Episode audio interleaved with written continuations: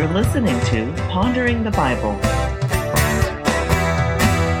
a deeper dive into the books of the Bible.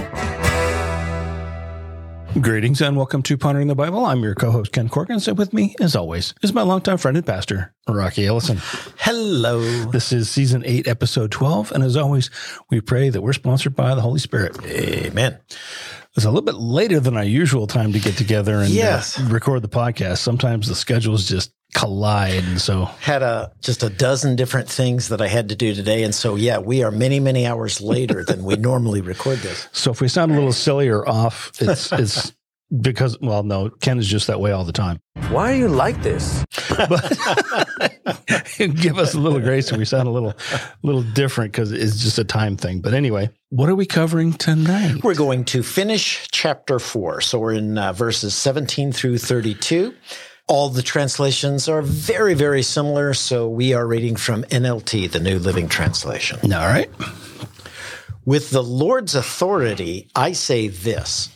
Live no longer as the Gentiles do, for they are hopelessly confused. Their minds are full of darkness. They wander far from the life God gives because they have closed their minds and hardened their hearts against Him. They have no sense of shame, for they, they live for lustful pleasure and eagerly practice every kind of impurity. But that isn't what you learned about Christ. Since you've heard about Jesus and have learned the truth that comes from him, throw off your old sinful nature and your former way of life, which is corrupted by lust and deception. Instead, let the Spirit renew your thoughts and attitudes. Put on your new nature, created to be like God, truly righteous and holy. So stop telling lies. Let us tell our neighbors the truth, for we are all parts of the same body. And don't sin by letting anger control you. Don't let the sun go down while you are still angry, for anger gives a foothold to the devil. If you are a thief, quit stealing. Instead, use your hands for good, hard work and then give generously to others in need. Don't use foul or abusive language. Let everything you say be good and helpful so that your words will be an encouragement to those who hear them. And do not bring sorrow to God's Holy Spirit by the way you live. Remember, he has identified you as his own, guaranteeing that you will be saved on the day of redemption. Get rid of all bitterness, rage, anger, harsh words, and slander, as well as all types of evil behavior. Instead, be kind to each other, tenderhearted, forgiving one another, just as God through Christ has forgiven you. Amen. All right. So as we're reading this, it feels like we've switched gears or changed topics. Last week we were talking about gifts, and now he's kind of shaking his finger at us. Am I am I catching that right or or what? Now, if you remember, the real theme last week was unity and harmony. Talking about gifts was the gifts that had the potential to uh, bring disunity and ruin the harmony of a church. Right. And he's still on that thought. The first verse that we read, 17, and the last verse that we read, 22, are tied together. And, and their point is that God wants all of humanity reconciled to him. God wants unity and harmony with all of us. And so that's where Paul is going today about what it, we have to do in the way we live so that our witness to the rest of the world shows that our God is a God of unity and reconciliation and forgiveness. Uh, and so Paul starts off in, in verse 17 by saying, this isn't from me. Right. I'm not the one saying this. This is from God. So you have to listen. right. With with the Lord's authority, I say this. He starts out with so that's not Paul. No, I'm just I'm just the messenger. Don't shoot the messenger. Don't shoot the messenger, Phil. I'm just relaying information. And he's talking about i- if you weren't a Christian, he says, don't live like the Gentiles. What he's, what he's meaning there is not Gentile Christians, but Right. just non-believers, people who have never been exposed to the, the good life of Jesus Christ. And he says this really interesting thing. He says, because if you're not a believer, he says you're confused, darkened, and hardened. Yeah, he's the- not got kind words for No. the for the Gentiles. and the word he uses for hardened is porosis, and it's the word for petrified wood. Uh, and and so the point that he's making is if if you are not if you are not embracing Jesus Christ and you're not embracing the reconciliation that God is so freely offering, then you're petrified wood. Petrified wood, you can't burn it. You can't right. build a house with it. Petrified wood does not do what wood is, is designed and created to do. And if you're not seeking reconciliation and unity with God, you're not doing what you were created and designed to do. Interesting. Okay. Yeah. So then let's keep moving on. In verse 19, yeah, they have, they being the unchristian Gentiles, we'll call right. them that, they have no sense of shame. They live for lustful pleasure and eagerly practice every kind of impurity. So what kind of sexual sin is he talking about? His his listing there is basically every sexual sin. He doesn't use real specific words like he normally does in some of his other letters. Today he lumps them all together and the key word is not the impurity or the lustful pleasure, it's the shame. Shame. Shame hmm. is the key word in verse 19. He uses the Greek word aselgeia, and it means being proud of your sexual wantonness, your sexual uh, deviancy. Paul says that that they're, they're, they're the Gentiles who who are not seeking reconciliation with God, the and that would be the Jews too, who right. are not seeking reconciliation with with God.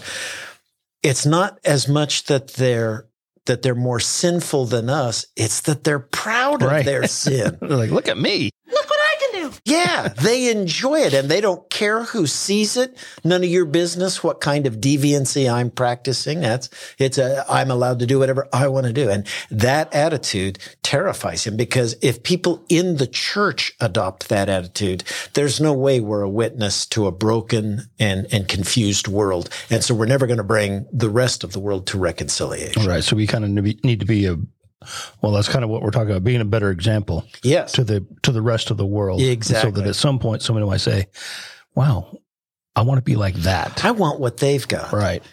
Okay let's take a, a big chunk here, yeah. verse 20 through 24. But that isn't what you learned about Christ. Since you have heard about Jesus and have learned the truth that comes from him, throw off your old sinful nature and your former way of life, which is corrupted by lust and deception. Instead, let the Spirit renew your thoughts and attitudes. Put on your new nature, created to be like God, truly righteous and holy.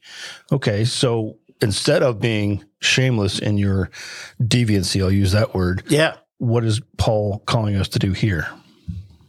He's calling us to pursue sanctification. A couple of weeks ago, we talked about entire sanctification. That's a very Methodist phrase from John Wesley. And we talked about holy awe, mm-hmm. how uh, there are these moments when you feel the absolute love of God. And, and, and these moments when you love God the way you're supposed to, the way it should be. And, and that these are wonderful little moments that pop up from now and then in, in our lives. John Wesley and Paul agrees with this.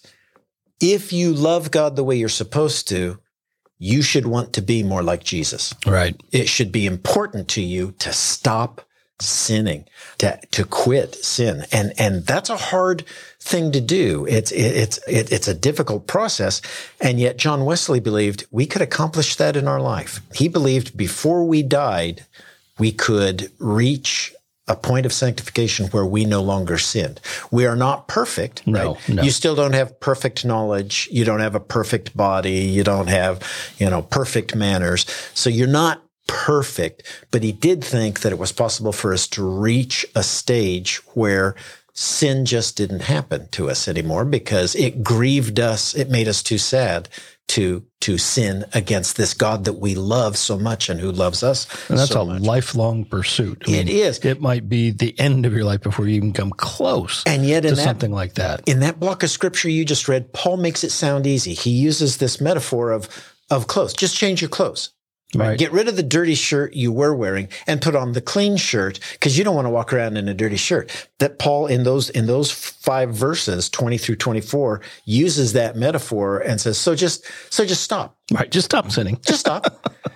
and and you might think, uh, So what, Paul? Are you are you a guy who doesn't ever sin? That's and so you can sit and tell me that?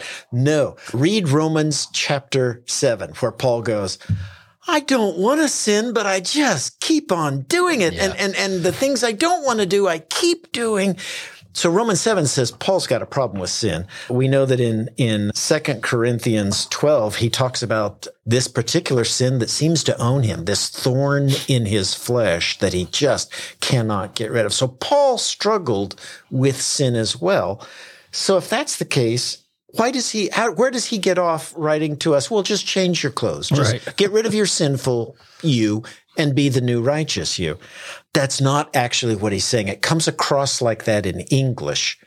But what Paul is really saying is if you just wait to stop sinning, it's never going to happen. Right. It's not going to happen without any effort. No. And so start changing your clothes. You know, and if it takes you 50 years to get that dirty shirt changed, do it. Right. At least you're not letting your sin become a habit that owns you for the rest of your life. Get up every day and try and be more like Jesus. Get up every day and try and take off your dirty shirt and put on your righteous shirt. That's really what he's saying. Okay, so he's talking uh, like we always do about the journey from sinful Yes. to less sinful to less sinful to more like Jesus to more like Jesus as your life and your Christianity grows. Yes. Okay. ex- and he even brings in the, the Holy Spirit because Paul understands, and many of us don't recognize this.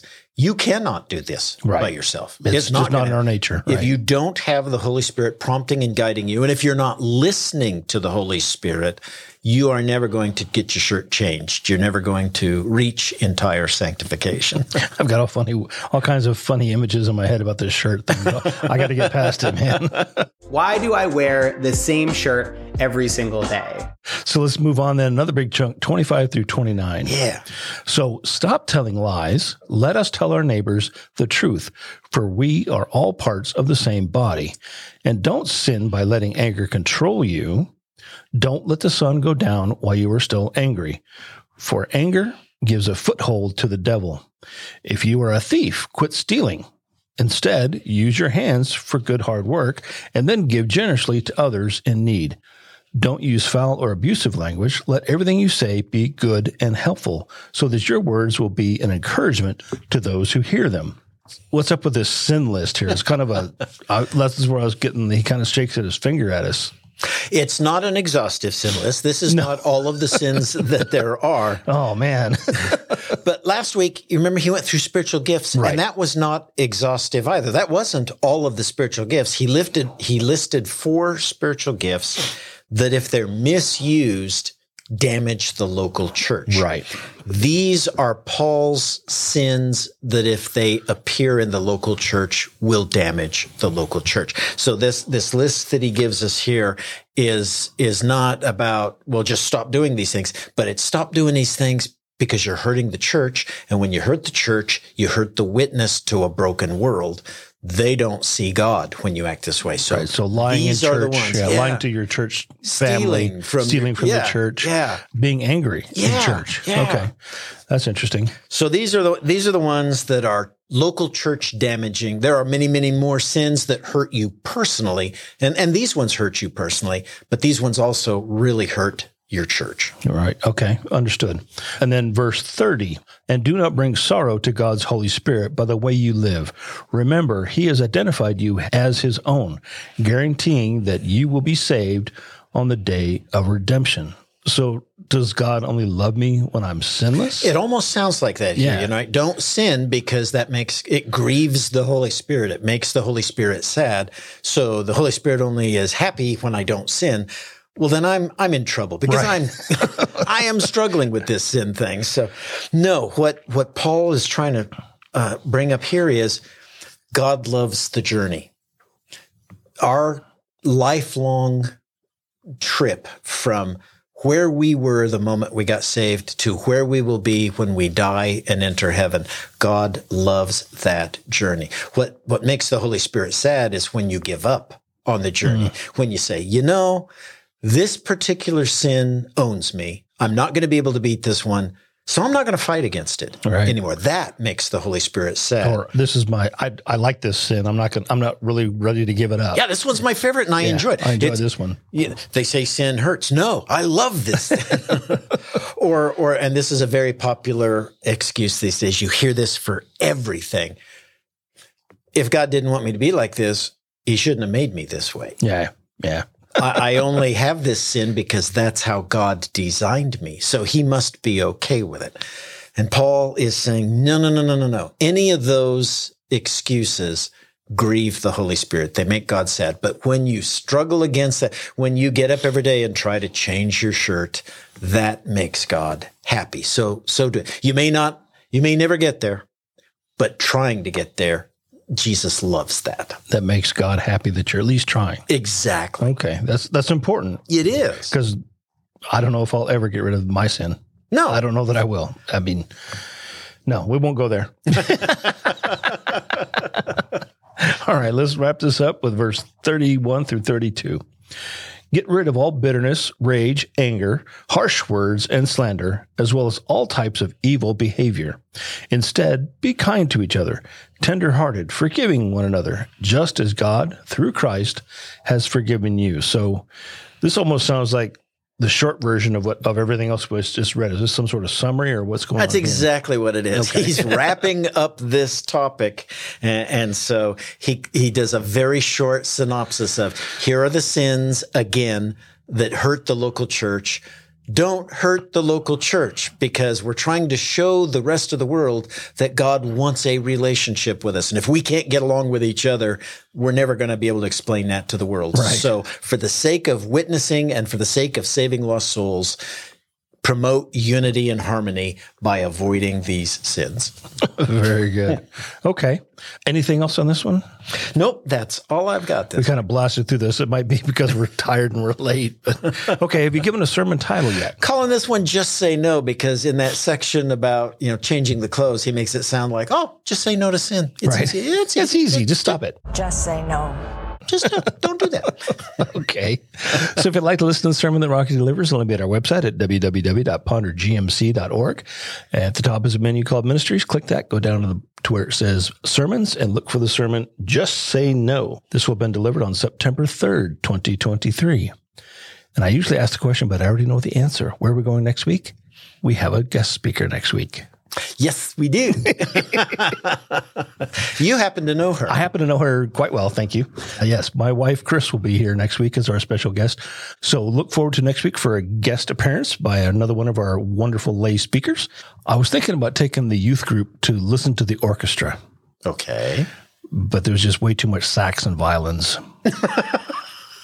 and with that, I think we'll close this episode. This is Ken Corkins and Rocky Elson reminding you to love God. Just because Paul said so too, right? Yes. And be nice to people. Yes.